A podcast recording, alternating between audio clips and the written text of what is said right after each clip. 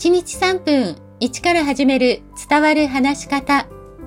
こんにちは。フリーアナウンサー、話し方講師、キャリアコンサルタントの三島澄江です。番組をお聞きくださいましてありがとうございます。シリーズ第6弾はオンラインの話し方についてです。今回はオンラインの音声についてご紹介していきます。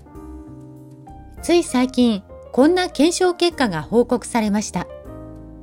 ウェブ会議システムの音質が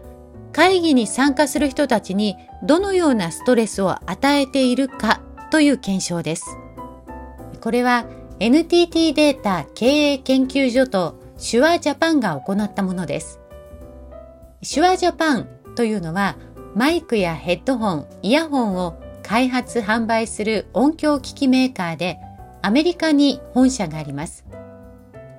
まあ、余談ですけれども、この手話のマイクというのは、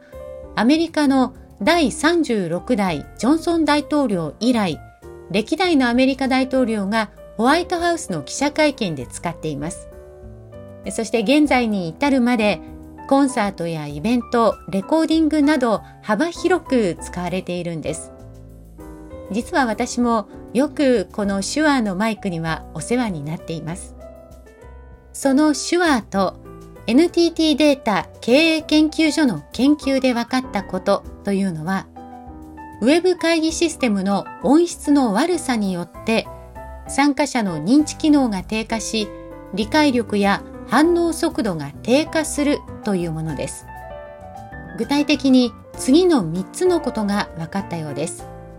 1つ目は音質が悪い会議は内容が理解されないだけではなく参加者にストレスを与えること。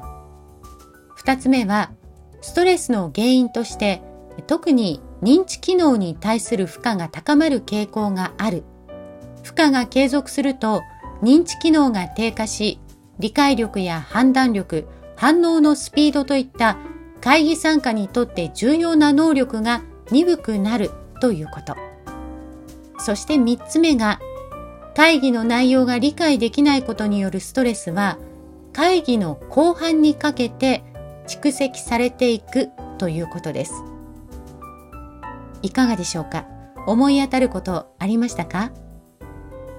音質が悪いと内容が理解しづらく、それがストレスになり、まあ、さらには後半にかけてそのストレスが蓄積されていく。